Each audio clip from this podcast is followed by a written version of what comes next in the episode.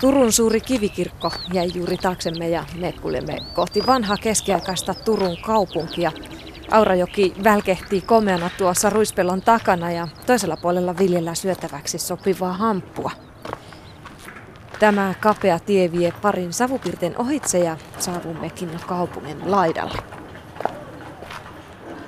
Nyt tämä porvariskoti on tässä meidän edessämme. Keskiajan tutkijat Mia Lempiänen, Avki ja Meri Heinonen. Millainen tämä turkulainen koti oikein on? Tässä mitä me nähdään, niin on näitä ää, kaupunkikodin kellarin jäänteitä, eli tavallaan se kadunpuolinen osa ei ole, ei ole, ei ole säilynyt meidän asti, mutta ne oli usein rakennettu tiilestä, ja silloin tavallaan oli tämmöisen niin kuin varakkaamman porvariston asumuksia. Ää, ja ne ei välttämättä ollut kauhean suuria, niin kuin tästäkin näkee, että tässä on todennäköisesti ollut useampi talo, mutta tämä pinta-ala ei ole mikään hirveän, hirveän iso. Eli tavallaan vain kaikkein varakkaimmilla oli sitten varaa siihen, että oli esimerkiksi useita huoneita tai ne huonetilat oli esimerkiksi eriteltyjä ö, makuuhuoneisiin tai tämmöisiin kuin muihin, muihin tiloihin. Kun tuonne kotiimme nyt astutaan, niin mitä täällä tapahtuu näin tällaisena kesäisenä päivänä?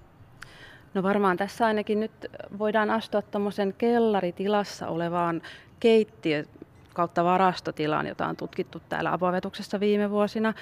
Ja siellä keittiössä on sitten valmistettu ruokaa, eli siellä on ollut aika savun tuoksua ilmassa.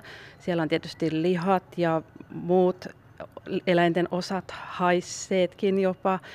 Siellä on myöskin tuoksuneet yrtit, koska paljon yrttejä käytettiin ruoanlaitossa ja säilönnässä. Ja siellä on sitten valmistettu kaikki mahdollinen, mitä taloudessa on sitten hyödynnetty. Varmaan keittiössä työskenteli sitten ehkä talon emäntä ja, ja muu väki oli sitten ehkä pelloilla ja muissa arjen toimissa. Ja se, ketä sitten tässä talossa asui, niin on varmaan koko se ydinperhe, mutta myöskin sitten, sitten varmaan semmoiset vanhemmat lähisukulaiset ja, ja se suku oli aika laaja, ketä mun ymmärtääkseni sitten on, on silloin aina asunut siinä talossa, että ei, se oli paljon laajempaa se, se perhe kuin mitä meillä nykyisin on, että saattaa olla neljä, neljän hengen perhe on jo nykyisin iso. Eli oli äidin ja isän ja lasten lisäksi todennäköisesti isovanhempia ja su- muita sukulaisia, sisaruksia, kenties vanhempia sisaruksia. Joo, ja sitten tietenkin tavallaan riippuu nyt just siitä, että mi, millä yhteiskunnan tasolla liikutaan. Sitten on tietenkin tämmöistä niin palvelusväkeä, voi olla piikatyttöjä, ja sitten toisaalta, jos ajatellaan käsityöläisiä, niin siellä saattaa olla sitten niin oppipoikia tai kisällä ja asua siinä samassa taloudessa. Eli tavallaan se ä, talon piiri on vähän niin kuin isompi, että se ei välttämättä kaikki ei ole edes verisukulaisia, vaan sitten on tätä tavallaan muuta väkeä, joka kuuluu siihen niin talon, talon väkeen myös. Pitäisikö meillä olla jotakin tuliaisia? Miten me viedään tälle isäntäperheelle? No mä ajattelen vähän niin, että jos me tultaisiin jostain maaseudulta, niin me ehkä voitaisiin tuoda jotain tavallaan tuotteita sieltä mukanamme, mutta, mutta tavallaan jos me ollaan naapureita, niin ei meillä sitten tarvi olla mitään, mitään niin sanotusti tuliaisia, tuliaisia tuoda, mutta että se on varmaan vähän riippuu siitä, että mikä se suhde on ja että mistä, mistä päin ollaan tulossa, että ollaanko sukulaisia vai, vai tuttavia tai naapureita, että, että jos tullaan tuosta viereisestä talosta, niin varmaan voidaan kävellä suoraan sisään. No mehän tullaan tuosta viereisestä talosta, joten mennäänpä sisään. Kun talo astutaan sisään, niin mihin me tullaan ensimmäisenä? Kuistille tai porstuaan. Ja siitä sitten lähtee ne, ne sisätilat, eli, eli tulee tämmöiset päivähuoneet, missä sitten ja keittiö, tupa, missä on sitten pääasiassa sitä päivää ja arkea vietetty. Kuinka isoja nämä keskiaikaiset porvaristalot oli? Siis jos ajatellaan noin savupirtit tuolla maaseudulla, ne oli hyvin pieniä ja muutaman neljön tilassa asui monta ihmistä. Onko näissä siis useampia huoneita ja kerroksiakin saattaa olla useampia? Näissä kaupunkitaloissa jo on, on useampia kerroksia. Olisikohan ne neliöalalta ehkä sellaista 50 neliöitä on kai ollut se semmoinen keskimääräinen sadan neliönkin asuntoja tunnetaan. Mutta ja sitten tietysti tämmöiset maaseutuasunnot on ollut pienempiä, sitten yksi tupapirttejä ja, ja semmoisia, mutta kaupungissa oli vähän isompia. Kertoo varakkuudesta siitä, että täällä kaupungissa oli vara asua leveämmin ja tietenkin siitä, että oli rakennusmateriaaleja erilaisia. Tuossa jo mainitsit Meri, että tämä oli tiilestä rakennettu pääosin tämä talo, mutta mitä muuta täällä käytettiin rakennusmateriaaleina? Pääosin rakennukset olivat hirsistä rakennettuja, että se oli hyvin, puu oli hyvin tärkeä rakennusmateriaali. Nyt kun me astuttiin tänne kotiin, niin täällä tosiaan on talon emäntä on tuolla keittiössä hyöriä ja tekee jotakin ja suurin osa on töissään. Mitä tyypillisen porvariskodin isäntäväki teki sitten työkseen? No varmaan jos ajatellaan tämmöistä niin kuin vähän valtaporvaria, niin sitten usein oli jollain tavalla tekemissä kaupan kanssa tai sitten jonkinlaista käsityöammattia saattoi harjoittaa. Mutta että varmaan sellaiset oli varakkaimpia, jotka pysty tekemään esimerkiksi ulkomaankauppaa, eli tavallaan se, siinä sitten liikkui vähän enemmän sitä rahaa niin sanotusti ja tavallaan mahdollisti myös sitä varakkuutta. Ja tämä varakkuushan näkyy täällä, täällä esimerkiksi tuontihedelminä ja mausteina, mitä on löytynyt arkeologisissa kaivauksissa, mitä sitten taas maaseutukohteista ei löydy. Täältä on löytynyt esimerkiksi viikunaa ja pippuria, jotka on tämmöisiä tuontiartikkeleja, joita on tuotu hansakauppiaiden myötä. Eli tuo emäntä tuolla keittiössä todennäköisesti osasi käyttää ruoanlaitossa tällaisia eksoottisiakin mausteita ja tuontitavaroita. Kyllä, niitä on käytetty lääkkeenä, mutta myöskin ruoan säilönnässä ja sitten jonkin verran maustamisessa. Että, että maustaminen ehkä oli se niin kuin vähempiarvoisin, mihin niitä mausteita käytettiin. Sulla on Mia Lempiäinen Avki, sulla on mukanakin itse asiassa sellaista materiaalia, mitä täältä Turusta on kaivettu. Sulla on erilaisia pusseja. Tässä on muun muassa pähkinöitä. Joo, nämä on tota, noin, niin, pähkinäpensaan pähkinöitä, mitä on keskiajallakin kerätty todella paljon, koska näitä löytyy arkeologisissa kaivauksissa siis ihan älyttömän paljon. Ja täällä on ollut siihen aikaan paljon enemmän tämmöisiä rehevä, reheviä pähkinälehtoja kuin mitä nykyisin on, mutta näitä on kerätty siis paljon, koska tämä on ihan älyttömän hyvää sitten taas semmoista varastoitavaa talviruokaa, proteiini- ja energiapitoista ruokaa. Tämä on tämmöinen, mikä kasvaa täällä kotimaassa. Mutta sitten tässä on myöskin, mulla on pussi, missä on sitten Saksan pähkinänkuoria. Eli nämä on sitten taas sitä tuontitavaraa, mutta nämähän säilyy sitten kans ja näitä on syöty sitten ravinnon lisänä ja ehkä herkuteltukin jopa näillä sitten tota, noin näistä marjoista ja kaikesta, mitä on luonnosta kerätty, niin mulla on tässä hillan siemeniä, mitä on kerätty sitten jostakin suolta. Tästä varmaan Turun lähialueelta, tässä nyt tulee ensin mieleen vaikka Pompon rahka, missä on on mahdollisesti käyty keräämässä taikka, taikka jossakin muualla. Ja siis näitä löytyy noista arkeologisista kerroksista todella paljon, että nämä siemenet, marjojen siemenet säilyy todella hyvin ja näitä on siis tuhansia mulla, mulla tullut tuota näytteissä vastaan. Ja Siis miten näitä marjojen siemeniä ke- käytettiin silloin keskiajalla? Siis niitä kerättiin ja kuivattiin. Miten niitä käytettiin? Varmaan ihan kuivaamalla ja sitten on säilötty esimerkiksi veteen tai että et, tota, noin tämmöisiä vesimarjoja tunnetaan mutta kuivaaminen on varmaan ollut se kaikkein paras. Ja sitten on ehkä niinku ikään kuin jollakin tavalla hilloksi keitetty, ehkä lisätty hunajaa tai jotain, mikä per, parantaa sitä säilyvyyttä niissä. Joo, mulla on tässä siis tämmöistä hampun siementä, eli, eli tämä on tämmöistä ravintohamppua, eli täällä ei ole tämän huume, huumehampun kanssa mitään tekemistä, mutta hamppu on ollut hyvin tärkeä kasvi keskiajalla, että tietysti sen kuidun puolesta, mutta sitten sitä on käytetty, käytetty ravinnoksi ja lääkkeenä. Et, et, hampun kasvatus on varmaan ollut silloin suurempaa kuin siis on, mitä nykyisin, että se on ollut pellavaa ja hamppua on kasvatettu. Eli siitä samasta hampusta saatiin se kuitu vaatteeseen tai johonkin ja sitten nämä siemenet ravinnoksi. Joo, joo hampua on käytetty silloin keskiajalla, että eniten lääkkeenä.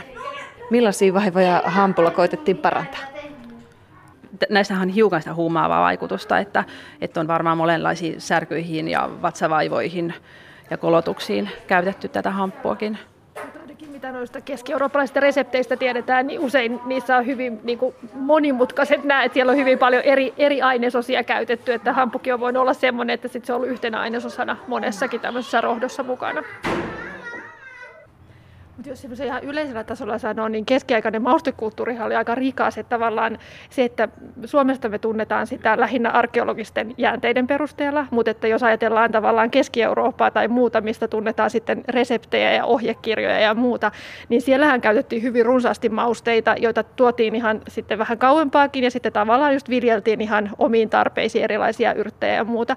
Mutta usein on sanottu, että se keskiaikainen maustemaailma oli aika rikas ja ehkä meille vähän vieras, että se on lähempänä ehkä jotain semmoista niin kuin ehkä semmoista niin kuin mietoa intialaista, että siellä on kaikenlaisia tämmöisiä niin kuin maustesekoituksia ja muita, että se ei välttämättä ollut, ö, ollut ihan samanlaista se ruoka, vaikka ne ainekset oli samanlaisia kuin mitä me nykypäivänä käytetään hyvin pitkälle, mutta että se maustamispolitiikka oli ehkä vähän toisenlainen ja sen takia se keskiaikainen ruoka voi meistä tuntua aika eksoottiseltakin, koska siinä käytetään semmoisia niin mausteseoksia, mitkä me ehkä mielletään vähän niin kuin toisiin kulttuureihin kuin esimerkiksi ihan Eurooppaa. Ja esimerkiksi kun muualla käytettiin sahramia, niin Suomessa se oli korvattu ohdakkeella. Että saatiin semmoista hyvää väriä esimerkiksi ruokaan. Saatiinko sitä ohdaketta täältä? Kyllä sitä on kerätty ihan lähiluonnosta. Ruoka tosiaan maistui ehkä sen maustamisen takia vähän erilaiselle, mutta miten sitä valmistettiin? Minkälaiset ruoanvalmistusmenetelmät näissä porvariskodeissa sitten oli?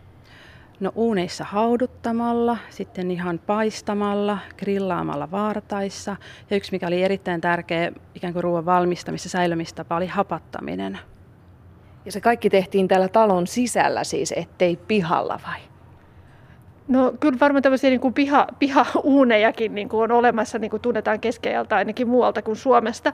Ja, ja tietenkin se, että usein se sisälläkin oleva tuli oli tavallaan avotuli, että, se, että tämmöiset niin kuin takat ja uunit ja muut niin yleistyy vasta sitten myöhäiskeskiajalla ja tavallaan uuden ajan alussa. Tuli, tuli oli ikään kuin elävä tuli, että se ei ollut suljettu sinne sisään.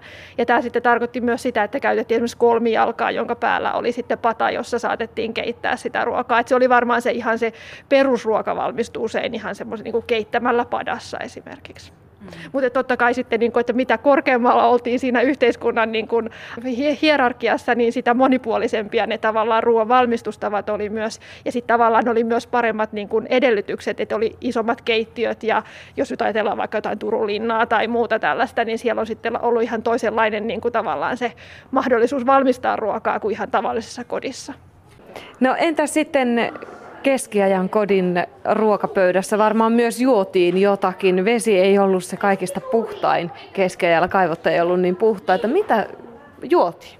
Pääasiassa varmaan juotiin olutta, piimää ja sitten varmaan jotakin mahlaa, mitä valmistettiin ja, ja, ja tota, tai kerättiin puista. Ja, ja sitten ehkä jonkinlaisia marjamehuja on saattanut olla, mutta vettä ei ainakaan juotu, että se ei ollut terveellistä ja puhdasta. Miten mielenpiäinen Avki, oliko jokaisessa kodissa sitten omat olut panimonsa? Miten, mistä näitä juomia sitten saatiin? Kyllä, olutta varmaan pantiin jokaisessa taloudessa ja joka talolla oli omia humalasalkoja puutarhassa. Et se oli jopa ihan lakisääteistä 1400-luvulla ainakin. Tiedetään, että Christopher Kristofferin maalaissa on, on tämmöisiä säädöksiä, että pitää talonpojilla olla humalasalkoja. Ja tämä tietenkin oluenpano oli sellainen, että sitä varmaan tehtiin vähän niin kuin joka talossa, mutta että kaupungeissa se oli myös usein tämmöinen, niin kuin, saattoi olla tämmöinen naisten tämmöinen vähän niin kuin matalan kynnyksen ammatti, eli naiset saattoi toimia oluenpanijoina ja sitten tavallaan niin kuin myydä sitä, että se oli tämmöinen niin kuin pieni lisätienesti myös. Ja toki sitten myös jossain varakkaissa talouksissa juotiin myös viiniä, mikä oli sitten tietenkin aina tuontitavaraa.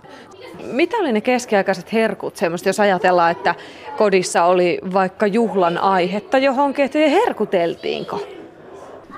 No, mä pystyn nyt mainitsemaan yhden semmoisen tuontiherkun, eli viikuna, joka on sitten kuivattuna, kun se tuotiin, niin kuin nykyisinkin kauppatavarana myydään, niin se oli semmoinen aika makea herkku.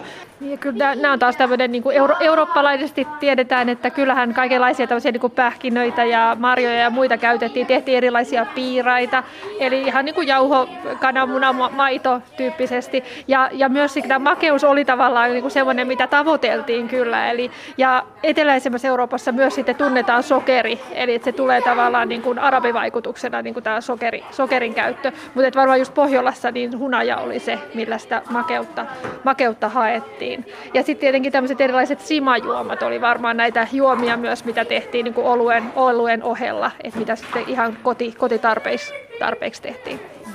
Jos ajattelee näitä keskiaikaisia koteja täällä Turussa, niin oliko sitten siinä pihapiirissä kasvoiko siellä marjoja tai hedelmäpuita tai jotain semmoista, jota hyödynnettiin, että tunnettiinko ne jo keskiajalla? No arkeologisissa tutkimuksissa on löytynyt kyllä kirsikan siemeniä ja, ja luumunkiviä ja, ja omenastakin on löytynyt siemeniä, mutta sitä ei tiedetä, että onko omena ihan varsinaisesti tarhaomenana kasvanut täällä. Että se voi olla tietysti myöskin tuontia. Että sitten 1500-luvulla tiedetään sitten, että Turulinnassa on ollut jo omenapuita. Mutta tota niin kyllä niitä on tunnettu täällä ja syöty kuitenkin ja niillekin on herkuteltu. Joo, ja sillä täytyy muistaa se, että, että usein ajatellaan, että keskiaikaan oli pitkät matkat ja vaikea kulkusta ja näin, mutta toisaalta niin kuin ne yhteydet esimerkiksi Turusta tuonne Keski-Eurooppaan oli hyvin tiiviit ja siinä kulki paljon tavaraa. Eli, eli täällä varmaan tunnettiin aika hyvin myös sellaisia ruokatarvikkeita, jotka ei varsinaisesti kasvanut täällä, mutta jotka tuli sitten Euroopasta. Kesän lämpötilat ja olosuhteet vaihteli jo keskiajallakin ja välillä koettiin katovuosia ja muuta. Minkälainen oli kaupunkilaiskodin tai kotien varastotilanne? Miten siihen varauduttiin, että jos saattoi syystä tai toisesta menetettiin? No ruokaa koitettiin säilöä mahdollisimman paljon eri tavoin, niin paljon, että mahdollisimman paljon on varastossa ruokaa talven varalle. Et jos sitten käykin kuitenkin niin, että sato tuhoutuisi sateiden tai hallojen tai tuholaisten johdosta, niin sitä ruokaa sitten kuitenkin olisi talven pimeille kuukausille, kun ei mitään muuta oikein saatavilla. Ja sitten oli kaikenlaista hätä, hätäruokaa, mitä sitten koitettiin hyödyntää myös. Eli, eli kaikki, mitä vaan pystyttiin syömään, niin käytettiin hyödyksi, ettei jäädä ilman ruokaa. Mutta saattoi olla tosiaan sellaisiakin talven pimeimmät kuukaudet, että on, on ollut todella ankaraa se ja, ja aika vähällä ruokavaliolla on tultu toimeen. Sitten se on ollut ihanaa, kun keväällä on tullut tullut sitten alkanut saada lehmästä maitoa ja, ja rasvapitoisempaa, energiapitoisempaa ruokaa. Mitä luulette, kuinka usein täällä turkulaisissa kodeissa, porvariskodeissa, jotka olivat varakkaita, miten usein täällä nähtiin kuitenkin nälkää? Ehkä kaupungissa ei suoranaista nälkää ehkä sinänsä on nähty, että on aina sitten voitu vähän vaikka naapurilta saada apua ja tosiaan vaikka ostaa sitten sieltä toriltakin sitten. Mutta kyllä se niukka energistä on voinut se ruoka kuitenkin siinä lopputalvesta sitten olla.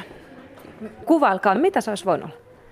No varmaan niin kuin se perusruoka on koko ajan ollut se vilja, eli tavallaan niin kuin semmoinen jonkinlainen puuro on ollut kuitenkin se perusruoka suurelle osalle väestöä keskiajalla. Et ehkä kyse on ollut sit siitä, että mitä siihen on puuroon on ollut laittaa sekaan, että onko ollut esimerkiksi vielä jotain papuja tai herneitä, josta on sitten tullut enemmän proteiinia tai muuta, tai että onko ollut juureksia, sipulikasveja, tämmöisiä kaikkia, mitä on sitten kuitenkin viljelty ja säilytty, säilytty talven varalle. Et siinä on varmaan niin kuin tapahtunut semmoinen niukkeneminen niin kuin ikään kuin siinä, että mitä on ollut jäljellä. Ja just esimerkiksi liha ja kala on sitten voinut olla jo vähissä.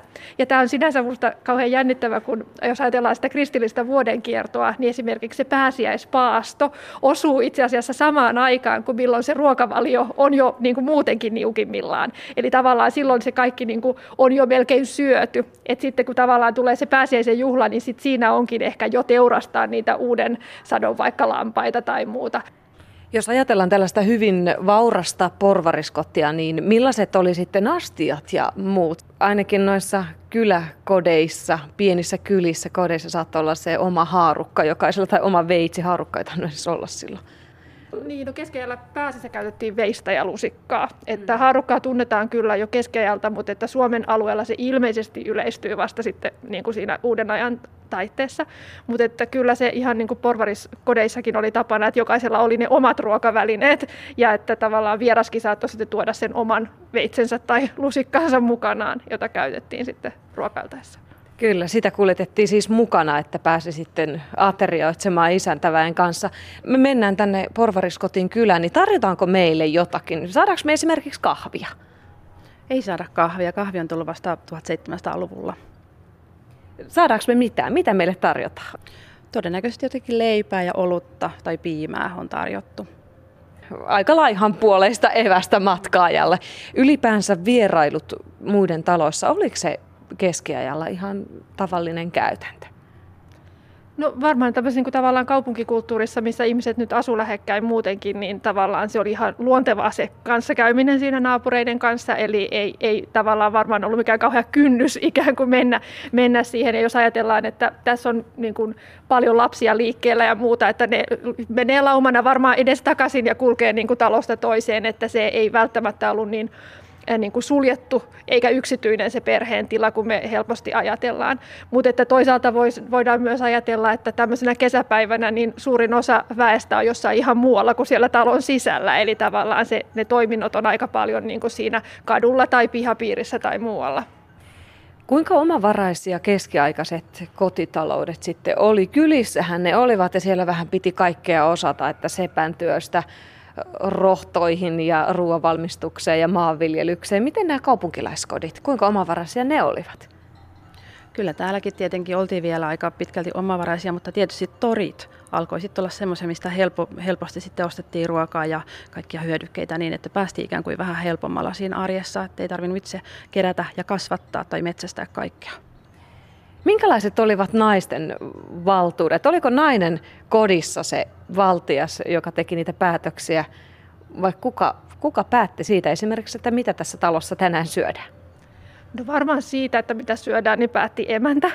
Ja, ja totta kai niin kuin siinä keskiajan, keskiajan niin kuin maailmankuvassa, niin tavallaan se mies ja isäntä oli se perheen pää, joka ikään kuin teki, teki niitä päätöksiä. Ja tavallaan tämä on se, mitä vaikka esimerkiksi kirkko opettaa ja muuten yhteiskunnan niin katsotaan, katsotaan rakentuvan. Mutta että tavallaan semmoiset lähteet, mitä meillä on sitten esimerkiksi arkipäivästä, no ne on myös sellaisia, mitä lähinnä ei ole, on säilynyt jostain muualta kuin Suomesta, sanotaan nyt Keski-Euroopasta. Niin sieltä nyt kuitenkin tulee, tulee selvästi läpi se, että se, se arjen elämä ei ollut niin hierarkista kuin mitä se niissä ihanteissa usein näyttää, vaan että kotitalous usein nähtiin semmoisena yksikkönä, jossa sitten toimittiin yhdessä. Että totta kai jos ajatellaan vaikka jotain käsityöläisperhettä, niin siinä mies oli se mestari, joka tavallaan teki sitä työtä, mutta hyvin usein se vaimo ja lapset osallistu jollain tapaa ja auttoi siinä. Eli tavallaan oli niin osa sitä yhteistä yritystä tietyllä tavalla. Entä sitten naapurissuhteet? Lähellä asuttiin. Tehtiinkö naapureiden kanssa yhteistyötä vai oltiinko kovin kyräileviä? Oliko naapuri kateutta esimerkiksi? No nämäkin on tällaisia, että mm, Suomen kohdalta niin tunnetaan usein vasta sitten niin kuin uuden ajan alusta, lähinnä 1600-luvulta esimerkiksi sitten on oikeuslähteitä, joista saadaan selville sitten tämmöisiä niin kuin keskinäisiä riitoja tai kiistoja, ja niistä nyt ehkä voidaan päätellä, että varmaan keskiajallakin niitä, niitä joskus tuli, mutta että nämä usein liittyy sitten semmoiseen niin kuin salavuoteuteen tai tämmöisiin toisaalta sitten esimerkiksi juovuspäissä toisten haukkumiseen, milloin sitten taas voidaan haastaa niin kuin kunnianloukkauksesta tai muusta. Että vähän samalla tavalla kuin aina, niin ihmiset asuu lähekkäin, niin jostain niin kuin tulee. Ja totta kai sitten on tämmöiset niin kuin taloudelliset kysymykset, että voi tulla kiistaa jostain niin kuin maa-omaisuudesta tai kaupoista tai siitä, että onko ne solmittu niin kuin on, tai että onko, onko noudatettu sopimusta ja muuta sellaista. No niin, asutaan taas pidemmälle tänne Porvariskotiin täällä Turussa. Mitä tässä ympärillä näkyy, Mia? No tässä nyt ainakin näkyy tämä kivitalo ja siinä on lasiikkunat, mahdollisesti aika pienet, kuitenkin vielä lasi oli kallista tavaraa, tai sitten saattaa olla jotkut kalvot ikkunoissa. Savupiirteissä siihen aikaan keskiajalla oli, oli vain sellaiset savuluukut, mitkä peitettiin siis luukulla. Sitten täällä on ehkä ollut aika vähän huonekaluja. Seinien vierustoilla on voinut olla penkkejä, jossa on istuttu, nukuttu tehty kaikki arjen askareet, käsityöt. On varmastikin ollut joku iso pöytä, minkä äärellä on hoidettu leipomiset ja ruoanvalmistukset. Ja sitten on ollut tosiaan yksi tärkeä elementti sitä sisustusta, ikään kuin on ollut se uuni, missä on sitten tehty ruokaa ja minkä äärellä on lämmitelty. Eli mitään sänkyjä ei tuolloin vielä oltu erikseen, että nukuttiin tosiaan niiden penkkien päällä. Oliko kodeissa jotain tällaista ylellisyystavaraa? No varmaan sitten on voinut olla jotain tämmöisiä niin kuin, huonekaluja, kyllä jotain muutakin ja, ja tavallaan esimerkiksi jotain ar- arkkuja, missä on säilytetty tavaroita. Eli se, se tämmöistä, tämmöistä niin kuin aineistoa varmaan, varmaan Suomessakin löytyy ja erilaisia tämmöisiä pieniä kaappeja tai muita, muita säilytystiloja. Mutta toki niin kuin sänkyjä keskiajalla oli esimerkiksi Keski-Euroopassa, mutta että Suomesta tavallaan me ei kauhean hyvin tiedetä, koska ne on tämmöistä materiaalia, joka ei ole välttämättä säilynyt meille asti. Ja tavallaan meillä myös, ei ole myöskään niin kuin keskiaikaista kuvamateriaalia Suomesta, eli me ei tavallaan voida tietää sitä. Mutta toki esimerkiksi Turun linnassa on ihan varmasti ollut sängyt. Että, mutta että se, että minkälaiset on ollut niin kuin tämmöisessä turkulaisessa porvariskodissa, niin siitä, siitä me ei hirveästi tiedetä. Mutta että todennäköisesti, jos on ollut hyvin varakas perhe, niin kyllä siellä jonkinlainen vuode on ollut ainakin sille niin kuin per, perusperheelle niin sanotusti, että sitten nämä tämmöiset niin kuin palvelijat ja muut niin on nukkunut todennäköisesti niillä penkeillä. Nukuks koko porukka samassa tilassa? Täällähän nyt on kuitenkin useampia huoneita tämmöisessä porvariskodissa. Miten täällä nukuttiin? No tämä on taas tämmöinen, niin kuin, että, että keski-eurooppalaisesta niin kuin aineistosta me tiedetään, että myöhäiskeskeajalla alkaa eriytyä nämä niin kuin makuutilat, eli, eli varsinkin niin kuin yläluokalla ja sitten myös enenemässä määrin just kaupunkiporvaristolla niin alkaa olla myös nämä niin kuin yksityiset tilat tietyllä tavalla, eli semmoiset niin makuutilat tämä on tämmöinen niin kuin arkeologisten niin kuin jäänteiden perusteella ei välttämättä pystytä päättelemään sitä, että mikä, mikä se niin kuin huoneiden käyttötarkoitus on aina ollut. Mm. Eli että onko tavallaan ollut, niin kuin, onko siellä ollut erillinen makuutila. Mutta ainakin sitten Euroopasta tiedetään myös, että se sänkytila on voitu jotenkin verhoilla esimerkiksi erottaa. Että vaikka se olisi ollut siinä ikään kuin samassa huoneessa, niin siinä on semmoinen pieni yksityisyys voinut tulla sen semmoisen niin kuin verhon avulla. Ja kun kysyit noista esineistä, niin varmaan on ollut ainakin, täällä on kaivaksessa löydetty hienoja lassiesineitä, jotka on koristeltuja ja maalattuja, eli juomiseen tai ruoan tarjoiluun käytettäviä. Ja, ja samoin sitten on tämmöistä tuonti kivisavikeramiikkaa, mikä on ollut aika kauniisti koristeltua. Ja, ja tämmöisiä ainakin siellä sitten varmaan siinä huoneessa on näkynyt jossakin hyllyillä ja pöydillä. Turkuhan oli keskiajalla vauras ja hyvin kansainvälinen kaupunki. Että jostain luin, että mitä ihminen elämässä tarvitsee, se kaikki löytyy Turusta, että ei tarvitse lähteä muualle hakemaan. Se oli sellainen niin kuin kuvailu yhdessä kirjassa, että millainen oli keskiajan Turku. Näkyykö se näissä kodeissa? Kyllä se varmasti näkyy. Kyllä meillä on, ollaan aika hyvin keski-eurooppalaisella tasolla monenkin löydön suhteet. Meillä on esineellinen kulttuuri on aika samanlaista kuin muualla Euroopassa ja meillä on myöskin tämmöiset ruoka-aineet on samanlaisia, mitä Keski-Euroopasta on löytynyt. Että voisin sanoa, että joo, on, on samanlaista, että kyllä Turusta löytyy kaikki se, mitä muuallakin, että, että ei me kovin paljon ainakaan täällä ollut jäljessä tai puutteessa täällä aboavetuksessa on esilläkin itse asiassa näitä keskiaikaisia lasiesineitä. Tässä on uh, tällaisia kopioita näistä laseista. Oliko nämä tyypillisiä porvariskodin juomalaseja? Kyllä nämä varmaan oli. Näitä ainakin löytyy kaivauksista näitä lasinpalasia. Ja, ja tota noin, niin näitä on sitten hansakauppiat tuoneet tänne ja niillä on sitten kilistelty viiniä. Nämä on tällaista ohutta lasia, ne on aika nypyläpintasi. Oliko siinä joku syy, että ne oli tämmöisiä rypyläisiä? Pysyykö ne paremmin rasvasissa käsissä vai mikä siinä oli syynä? Niin no, tämä on mielestäni tämä, mikä yleensä aina sanotaan, että siitä oli helppo pitää kiinni ja se ei luiskahtanut kädestä, mutta toisaalta on sitten näitä muitakin malleja, että nämä on joskus niin kuin vaikea sanoa tämmöisistä, että onko ne niin kuin ikään kuin käytännöllisiä vai koristeellisia nämä, nämä ratkaisut, että, että onko se vaan niin kuin ollut kivan näköinen vai että onko sillä ollut tämmöinen niin kuin muukin merkitys. Miten muuten nykyään puhutaan tyylistä ja muodista ja erilaisista trendeistä? Oliko keskiajalla sellaisia vaikkapa sisustusesineiden suhteen? Totta kai eri puolilta maailmaa tuli erilaisia tyylejä, mutta näkyykö tämmöiset meillä? No varmaan nyt ihan tuossa niin arkiesineistössäkin, niin kuin näkyy näissä laseissakin, että nämä on vähän erilaisia ja silloin tavallaan me myös pystytään päättelemään, että mistä ne on esimerkiksi tullut tai, tai että miltä ajalta ne on. Että, että kaikenlaisissa niin kuin esineissä tapahtuu semmoista ikään kuin kehitystä ja tavallaan muutoksia, että joskus se niin kuin muutos on tavallaan semmoinen käytännöllinen tai se liittyy siihen valmistusmenetelmään, mutta toisinaan se on vaan sellainen, että jo, jostain, jotain asiaa aletaan arvostaa tai se koetaan jotenkin arvokkaaksi tai kalliiksi ja silloin siitä tulee tavallaan semmoinen niin kuin muoti, muoti-ilmiö myös keskiajalla. Tänä päivänä jokaisessa kodissa on suorastaan ongelma se, että vaatteita on niin paljon. Muoti on edullista ja me hukutaan niihin vaatteisiin. Me ei käytetä läheskään kaikkia, mitä ylipäänsä kaapista löytyy. Minkälainen oli keskiaikaisen kodin vaatekaappi? No se ei ainakaan ollut kauhean iso, että se me nyt varmasti tiedetään, että ää, tämmöisiä niin kuin alusvaatteita saattoi olla ikään kuin vaihtovaatteita, eli vaikkapa kaksikin paria, mutta että sitten nämä pää, päällysvaatteet, niin niitä ei välttämättä ollut hirveän paljon. Toki tässä on taas nämä yhteiskunnan erot, että sitten mitä korkeammalla oltiin siinä hierarkiassa, niin sitten enemmän löytyi myös niitä asuja, mutta välttämättä niin kuin tavallaan sillä yhteiskunnan ylätasollakaan niitä erilaisia niin kuin, ö, pukuja ei ollut ihan mieletöntä määrää, vaan sitä eroa tehtiin sitten ehkä enemmän niin kuin niillä materiaaleilla. Eli tavallaan mitä korkeampi asema oli siinä yhteiskunnassa, niin sen paremmasta materiaalista ikään kuin ne sun vaatteet saattoi olla valmistettu. Eli joku tämmöinen silkki ja sametti on varattu sitten vaan sille ihan kaikkein niin kuin varakkaimmalle ö, yhteiskuntaryhmälle. Meri Heinonen, minkälaiset vaatetukset oli tuossa porvariskodissa?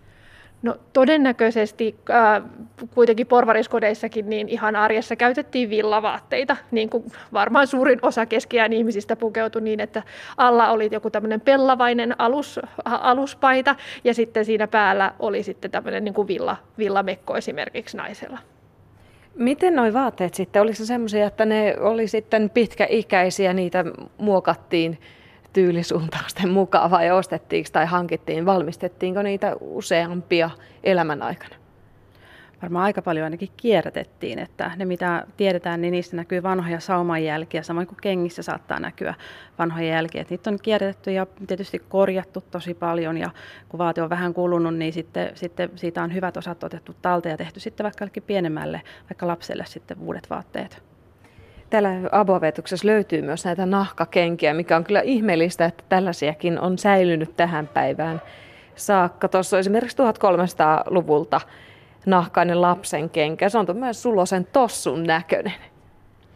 Joo, tuommoisia nahkakenkiä löytyy arkeologisilta kaivauksilta aika usein itse asiassa. Ja sitäkin enemmän löytyy sitten tota leikkuujätettä, eli sellaista, mitä täälläkin näkyy vitriinissä, kun on valmistettu sitten nahkakenkiä ja muita tuotteita, niin niin noita löytyy tosi paljon ja niistä saadaan sitten tosi paljon myöskin tietoa, tietoa, että miten ja mihin nahkaa on käytetty ja mitä siitä on valmistettu. Nyt kun me ollaan Turussa ja keskiaikaisessa suurkaupungissa, niin näkyykö täällä muodit vaatetuksessa? Tuliko semmoisia muottisuuntauksia jostain, että sit piti saada se joku eri värinen kangas? Oliko ylipäänsä värikkäitä kankaita? No, kankaat oli kyllä värikkäitä ja niitä värjättiin. Ja tavallaan ihan kotitarpeiksikin tehtiin, siis vaatteita voitiin tehdä ihan alusta lähtien ikään kuin kotona itse, mutta toisaalta sitten niin kuin tämä niin kuin villakangaskauppa oli esimerkiksi Euroopan mittakaavassa aika laajaa, että oli tavallaan semmoisia kaupunkeja esimerkiksi, jotka erikoistu nimenomaan niin kuin kankaiden kudontaan. Ja sitten sieltä saatettiin sitten saada semmoista vähän niin kuin parempaa villakangasta ja semmoista ohuempaa ja hyvin värikkäitä myös. Ja värejä ylipäänsä arvostettiin, että värikkäät vaatteet oli myös semmoinen niin osoitus siitä niin kuin yhteiskunnallisesta niin kuin arvosta. Eli tavallaan oli varaa ikään kuin ja mahdollisuus värjätä, värjätä niitä kankaita. Ja toki varmaan tämmöiset muotivirtauksetkin näkyy, mutta että se on esimerkiksi Suomen kohdalta taas semmoinen asia, mistä me tiedetään hirveän vähän, että koska kankaita ja vaatteita ei oikeastaan niin kuin säily, tämmöisiä niin kuin arkivaatteita, että semmoisia kankaita, jotka olisi säilynyt esimerkiksi keskiajalta, niin tunnetaan oikeastaan, ne on lähinnä niin kuin kirkkotekstiilejä, mitä Suomen alueelta esimerkiksi tiedetään. Ja niissäkin näkyy itse asiassa tämä kierrätys ja tuunaaminen siinä mielessä, että, että näkyy, että niitä on käytetty niin kuin vuosisadasta toiseen, ja niitä on tosiaan arvostettu niitä materiaaleja. Entä ylipäänsä sellainen puhtaustaso tai hygieniataso, mikä se oli keskiaikaisissa kodissa, minkälaiset oli käymälät ja missä peseydyttiin? Kyllä mä uskoisin, että puhtaudesta pidettiin huolta, että ruoasta pidettiin huolta, että se oli hyvälaatuista ja puhdasta, koska ei kuitenkaan haluttu sairastua. Ja sama henkilökohtaisesta hygienistä huolehdittiin, että kyllä saunat on olleet silloin jo tärkeitä ja varmaan joka pihapiirissä on ollut joko omia tai sitten yhteissaunoja. Käymälät on olleet joko varmaan tämmöisiä avokäymälöitä eli, eli huusseja, missä on sitten ollut ka, semmoinen kansi ja, ja sit, tai siinä semmoinen niin reikä ja siinä sitten vielä kansi. Mutta ne on ollut siinä kaikkien käytössä ja siinä on samassa yhteydessä saattanut olla sitten tuommoinen karjasuojakin. Niin kuin tiedetään tässä Turussa on toi Katedralskullanin paikka, missä on nyt tehty kaivauksia, niin siinä oli just tämmöinen, että löydettiin hirsikehikkoinen latriini, ja, ja siinä vieressä on todennäköisesti ollut sitten karjasuoja ja sieltä latriinista sitten löytyy kaikki ne ihmisen ruoan jäänteet, mitä on syöty ja siitä saadaan sitten ruokavaliota hyvin tutkittua. Mm. Mutta se hajumaailma on ollut varmaan aikamoinen, kun on ollut tosiaan nämä latriinit ja karjasuojat sitten siinä asuinympäristössä. Ja näin kesällä ainakin ensimmäisenä ajattelee, että kuitenkin lämpötila on aika korkea ja sitten jos se on tuossa vieressä, niin ei se nyt ihan kovin mieto tuoksua ollut. Joo, ja sitten siellä on pörännyt kärpäsiä ja kaikkia muuta eliöstöä. Että niissäkin latriinitutkimuksissa niin sieltä löytyy kaikenlaista sukkulamatoa ja, ja muuta semmoista eliöstöä. Että se on ollut aika eläväinen se latriinin sisältö myöskin, että, että taas voisi ajatella, että ne on kuitenkin vähän ollut just erillään, että on pyritty kuitenkin siihen, että ne ei ole ihan siinä asuinrakennuksen vieressä, eli tavallaan niin kuin on siirretty vähän siihen niin kuin kauemmas. Mutta toki täällä on niin kuin kulkenut sitten niitä eläimiä kaduilla ja muuta, että semmoista niin kuin pien, pien, pieneläimistöä, myös ihan niin kuin possua ja kanaa ja muuta tällaista, että tavallaan se on ollut aika vilkasta se meno, meno tässä pihapiireissä varmaan. Että vaikka isommat eläimet, esimerkiksi lehmät, on viety laitumelle sitten kaupungin ulkopuolella. Miten ylipäänsä tämmöiset haittaeläimet, oliko täitä tai jotakin russakoita, oliko se kodeissa haittaeläimiä? Rottia ainakin on ollut, että, että rotan jäänteitä löytyy arkeologisissa kaivauksissa ja hiiriä, mutta ja täitä en kyllä tiedä. Kyllä niitäkin varmaan on ollut. Niin ainakin Keski-Euroopasta taas tiedetään sitten, että on erilaisia tämmöisiä reseptejä tai muita ohjeita niin kuin siihen suuntaan, että miten pääset eroon täistä tai luteista tai muuta. Että kyllä se niin kuin viittaa siihen, että niitä on ollut, mutta että kyse on taas siitä, että miten paljon me tiedetään niin kuin esimerkiksi Suomen olosuhteista. Ja toisaalta mulla on ainakin sellainen käsitys, että esimerkiksi lude häviää niin kuin tavallaan, jos se, jos se ikään kuin paleltuu ja sulaa ja paleltuu ja sulaa. Eli tavallaan, että jos, jos niin kuin se lämpötila ei ole ollut tarpeeksi korkea kotitalouksissa, esimerkiksi talven aikaan, niin niistä on voitu ehkä päästä eroon tälläkin keinolla. Että. Niin, onko tämmöiset porvariskodit, jotka on tiilistä rakennettu ja osittain hirrestä, onko se pysynyt talvena kuinka lämpiminä? Viileää tietysti on voinut olla, että on pukeuduttu paljon, että semmoinen pieni peruslämmitys ainakin on pyritty siellä siellä pitämään. Mutta tuossa vielä lisään, kun Meri sanoi noista, noista tota noin, haittaeläimistä, täistä ja muista, että tosiaan näissä esimerkiksi kun tiedetään kasveista, että miten on ohje, ohjeistettu, että miten erilaisia kasveja käytetään, niissä on ollut kaikkia ohjeita, että miten päästään niin kuin täistä ja saivareista ja madoista eroon erilaisilla kasvihauteilla ja kasvilääkinnällä. Mitä luulet, Mia, oliko se toimivia? Kyllä ne varmaan osittain on ollut toimivia ja osittain sitten ei, että joskus tulos on ollut hyvä ja joskus sitten vähän huonompia. Et riippuu mitä kasvia on käytetty, että aina ei tiedetty, että joku kasvi saattaa olla vaikka tosi myrkyllinenkin, että sitten on liikaa, kun jotain kasvia on laitettu, niin sitten onkin tullut liian, liian myrkyllinen seos ja sitten on voinut kenties vaikka lähteä tukkapäästä tai ihoa, ihoa vähän kärähtää karrelle. Tuleeko sinulla esimerkkejä mieleen, että olisi tämmöisiä kasveja, joita on käytetty vaikka väärin? No hullukaali on yksi sellainen kasvi, mitä on käytetty lääkinnässä paljon. Ja, ja tota noin, niin se on erittäin myrkyllinen kasvi, että äh, mä olen ainakin lukenut semmoisen joskus, että hullukaalia on laitettu vaikkapa kipeään hampaaseen, siis semmoinen siemen, ja sitä varmaan jotain ro- rouhittu ja laitettu sinne, ja sitä kun laittaa vähän liikaa, niin se ei enää pelkästään puudutakaan, vaan siis se voi viedä hengen potilaalta. Jos ajatellaan keskiaikaista elämää, niin eihän silloin lääkäripalveluja ollut ja sairaanhoitoa samalla tavalla järjestetty. Joka kodissa kuitenkin esimerkiksi kul- kulkutaudit oli tosi pelottava asia ja siis monet sellaiset nykyaikana nujerretut taudit, tuberkuloosit ja muut oli oikeasti vaarallisia tauteja. Miten niitä hoidettiin? Oliko rohdokset se ainoa keino, jota oikeasti hoidettiin? No, rohtoja käytettiin tietysti todella paljon ja, ja rohtojen käyttöä osattiin todella hyvin paljon paremmin kuin nykyisin käytetään. Mutta tota noin, niin on semmoinen Naantali-Luestarin yrttikirja, missä annetaan aika paljonkin ohjeita, että mitä eri kasveja käytetään. Että semmoisia tärkeitä kasveja oli just tämä hullukaali ja keltamo, mitä käytettiin esimerkiksi hauteina silmäsairauksiin vaikkapa. Ja Oliko mieleen pienen avki taikauskolla sitten sijaa näissä rohtojen käytössä? Kyllä taikauskonkin varmaan paljon perustettiin näitä hoitoja, että, että siitä ei tietenkään nyt sit meillä ole mitään tietoa paitsi Keski-Euroopan kirjallisista lähteistä. Aika usein ajatellaan, että keskiajalla ei niin sitä vapaa-aikaa ollut, mutta pitääkö se paikkaansa? Mitä kodeissa tehtiin silloin, kun maalla viljelystyöt oli tehty kaupungissa pitkinä talviiltoina. Mitä kodeissa tehtiin silloin, kun sitä niin sanottua vapaa-aikaa oli? On varmaan ainakin pelailtu, että arkeologisissa kaivauksissa on löytynyt noppia ja sitten on sellaisia pelimerkkejä, mitä on valmistettu rikki menneestä astiasta, että sitten se on tehty pyöreän, pyöreän malliseksi ja sitten on pelattu jotakin lautapeliä. Ja varmaan ihan kaikkia perinteisiä leikkejä on ainakin lapset sitten tietysti leikkineet. No vaikka shakkihan on kanssa semmoinen peli, mikä on keskiajalla tunnettu jo, ja Turustakin on löydetty arkeologisissa kaivauksissa sitten shakkinappuloita. Eli tavallaan tämmöisiä niin kuin perus, peruspelejä on Turussakin pelattu. Se tietty täytyy muistaa, että eh, vaikka keskiajan tutkijat aina mielellään sanoo sen, että keskiaika ei ollut pimeä, niin, niin tavallaan niin kuin kodeissa oli aika pimeää itse asiassa käytännössä, että niin kuin oli just puhetta, niin ikkunat, että vaikka olisi ollut lasiikkunat tai sitten tämmöiset niin kuin kalvoikkunat, niin ne ei välttämättä ollut kauhean isoja, eikä sieltä varmaan hirveästi tullut sitä valoa. Eli vaikka talvi-iltana, niin se pimeys tuli siellä sisällä aika, aika nopeasti valaisulähteet, mitä oli käytössä, niin ei ollut kauhean voimakkaita.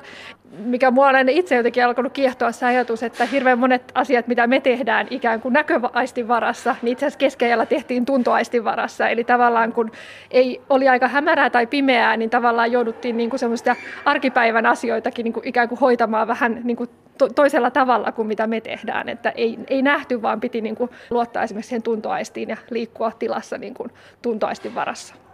Niin, siis kynttilävalo taisi olla se ainoa lähes, vai oliko kaupunkilaiskodeissa jotain muitakin valaisulähteitä? Varmaan päreitä poltettiin, mutta et siinähän se valon määrä ei mikään kauhean huima ollut. Että jos vaikkapa sitten käsitöitä tehtiin, niin kyllä se on aika hämärässä mm. tapahtunut sitten. Mutta taito oli vaan niin hyvä, mm. hyvä ja niin kuin Meri sanoi, niin tunnustelemalla, että kun tehtiin lautanauhoja tai kinnasneulalla neulottiin jotakin, niin tunnustelemalla, että jo kynttilät oli kuitenkin, jos ajattelee jotain vahakynttilöitä, ne oli tosi arvokkaita, että niitä ei missään niin kuin peruskodissa kuitenkaan poltettu. Että sitten tietenkin on tämmöisiä niin kuin ihrakynttilöitä tai tämmöisiä niin kuin rasvakynttilöitä, jotka oli sitten vähän edullisempia, mutta varmaan joku tämmöinen päre oli kuitenkin se niin kuin arki, arkivalo. Mm, ja meillä on pitkä talvi, pimeä pitkä talvi, niin siinä oli pitkiä iltoja kuitenkin, että pihallakaan ei nähnyt tehdä mitään ja kaupunkiakaan ei oltu Turussa valaistu varmaan mitenkään. Niin mitä muuta oli ne kodin ajanvietto tavat, luettiinko? Oliko porvariskodissa mahdollisesti lukutaitoisia? Keskiajan Turusta ei oikeastaan tiedetä, mutta 1500-luvulta, 1600-luvulta on sitten jo tietoja siitä, että porvarisperheissä on esimerkiksi omistettu jonkinlaisia niin kuin niin kuin uskonnollisia kirjoja, ehkä lähinnä 1600-luvulta. Mutta on taas sellainen asia, mistä me ei oikeastaan voida tietää hirveän paljon, koska Turussakin on ollut muitakin kuin suomenkielisiä. Ja sitten taas esimerkiksi ruotsin ja saksan kielellä oli kirjallisuutta ihan aika runsaastikin jo myöhäiskeskiajalla on mahdollista, että jo porvariskodissakin olisi ollut joku, jo, jonkun verran jotain kirjoja, mutta et siitä meille ei tosiaan oikeastaan säilynyt, säilynyt mitään niin kuin todisteita. Mutta jos me ajatellaan vaikka Saksaa, niin siellä isoissa kaupungeissa niin itse asiassa lukutaito oli aika korkea ja oli paljon kuitenkin myös kansankielistä kirjallisuutta, sekä uskonnollista, mutta myös maallista kirjallisuutta. Ja tavallaan kuulu myös tämmöiseen niin kuin varakkaan porvarin elämään se, että, että omisti sitä kirjallisuutta. Ei välttämättä enempää kuin yhden kirjan, mutta sitten me tiedetään nyt vaikka jostain Nürnbergistä 1400-luvulta niin tämmöisiä leskirouvia, jotka menee luostariin ja he saattaa viedä mukanaan sinne vaikka 19 kirjaa. Eli että heillä on ollut ihan niin kuin merkittäväkin niin kuin määrä, määrä sitä kirjallisuutta itsellä. Et varmaan täällä Turussa ne arkiillat, kun tosiaan tuli pimeäkin, niin jo aikaisin, mentiin jo aikaisin myöskin nukkumaan, mutta pääasiassa se oli varmaan sellaista oleskelua, jutustelua, käsitöiden tekoa ja vähän sitä pelailua. Hmm. Varmaan tarinan kerronnalla oli niin kuin ihan semmoinen tärkeä merkitys, eli tavallaan kerrottiin niitä tarinoita ja juttuja, jotka myös sitten toisaalta on semmoista, jotka on siirtänyt sitten niin kuin tiettyjä asioita myös lapsille eteenpäin. Eli tavallaan niin kuin lapset on otettu osaksi sitä yhteisöä ja opetettu asioita niillä kertomuksilla. Tuossa aiemmin puhuttiin siitä äidin tai emännän tehtävästä, että mitä hän teki, että valmisti ruoat ja muut, mutta oliko lapsen hoito ylipäänsä talon naispuolisten kontolla? No varmaan niin kuin pääasiallinen vastuu lapsista oli naisilla, mutta tämäkin on semmoinen, mistä taas vähän niin kuin laajempien eurooppalaisten esimerkkien valossa, niin näyttää siltä, että kyllä isätkin osallistuivat siihen niin kuin lastenhoitoon, että, että lapsia rakastettiin ja heistä pidettiin huolta, mutta toki ehkä niin kuin meidän nykypäivän näkökulmasta, niin he alkoi jossain vaiheessa olemaan aika omillaan. Eli tavallaan lapset liikku sitten usein niin kuin isommissa ryhmissä, eli isommat lapset sitten katsoi niiden pienempien perään. Kuinka paljon lapsilla sitten oli omaa elämää? Oliko lapsilla leluja? Tiedetäänkö siitä esimerkiksi? Mia.